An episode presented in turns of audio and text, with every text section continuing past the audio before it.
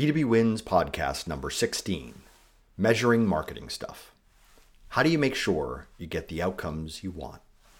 Read by Steve Zaker. I saw a poll on LinkedIn that asked what the primary metric should be for B two B marketers. It was the normal list of easy-to-measure activities, leads, traffic, M Q Ls. Pick your favorite, it was probably there. I don't think it was a serious question. I think this is one of those clickbait questions designed to gather the names of people who click on things. But it did get me to thinking about marketing metrics. This is an age-old discussion amongst marketers, stakeholders, and others on the leadership team about what really matters in marketing. One, the big categories. One might think that the big marketing measurement categories revolve around the key activities of marketing. I would simplify it even more. In my mind, the two big categories of metrics are brand metrics and business metrics. Marketers struggle with this. Most of the stuff that's easy to measure are the things that really assess brand strength. And the real business sort of metrics we often associate with sales. Therefore, shouldn't marketing stick with brand metrics? This feels intuitive to marketers because, quote, the brand is the business, unquote. To that, I would say bullshit. Yes, the brand is the entirety of everything everyone feels about your business. The effectiveness of attracting people to our digital properties depends on brand recognition. But we have to keep in mind that the brand is not the goal. Not even for marketing. The brand is a means to an end. Brand metrics don't pay the bills. Business metrics are the things that can be tied directly to the company's ability to pay the bills. These are generally activities that directly affect the company's ability to generate revenue. What's most important in all of these is not the metrics. It's more important that you have a management framework that keeps your business focused on the right things. If you have the right framework in place, you'll always have the right metrics. Two. Let's start with brand metrics. Companies with strong brands have an easier time of attracting folks to the digital properties than those with weak brands, so marketers rightly focus on building strong brands. Brand-oriented metrics should measure the ability of the company to attract the attention of the right people. The good news is that there's tons of measures about the ability of your brand to attract interest. The brand metrics are often focused on things like website traffic, social engagement, top-of-funnel conversion rates, and similar measures. Are these the right metrics? Yes, as long as they support your strategy. See more in the framework discussion below. Also, a note of caution, beware of the metrics that don't really matter. And by that, I mean the metrics that are not actionable. Now, I'm about to pick on one, so if this is your favorite, I'm not picking on you, but it's a bit of a pet peeve of me.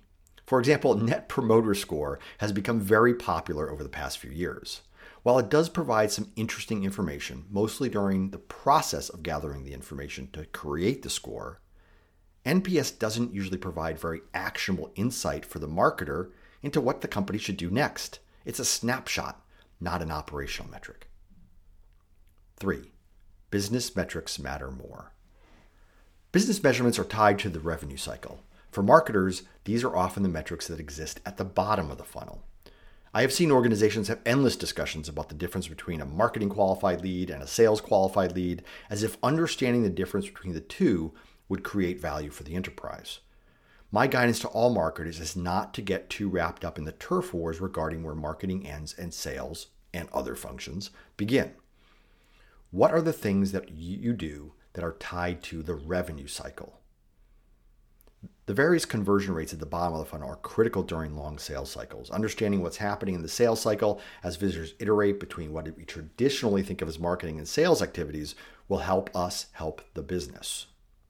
And of course, for extra credit, you know, if you want to curry favor with your C F O, focus on measuring the R O I of your investments each year and how it contributes to the value that the company creates. That's going to be really important at budget time.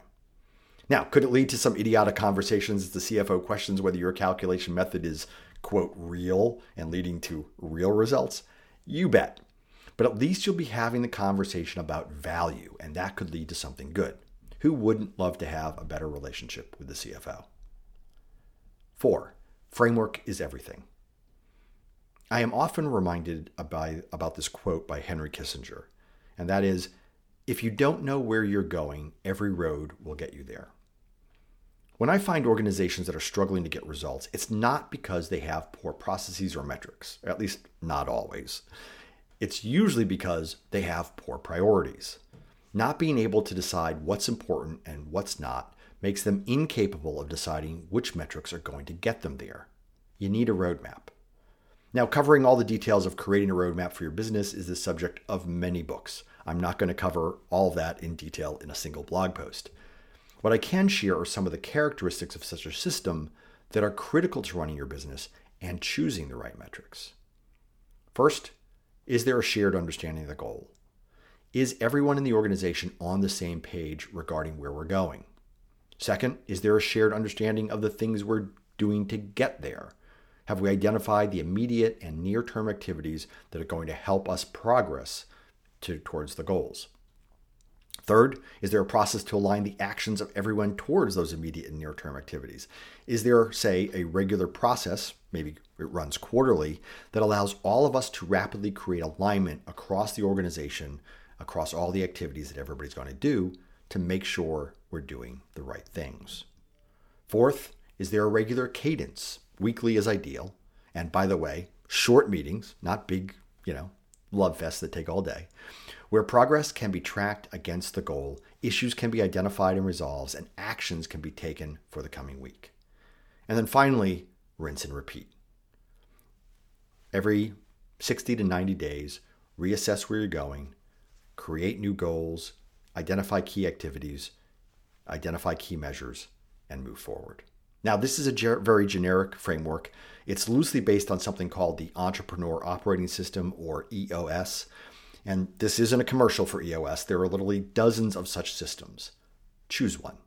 Knowing where you're going will make the selection of the right metrics possible. And they'll be your metrics, not some generic internet poll's opinion of the right metrics. Five, the best metrics. So what are the best metrics for B two B marketing?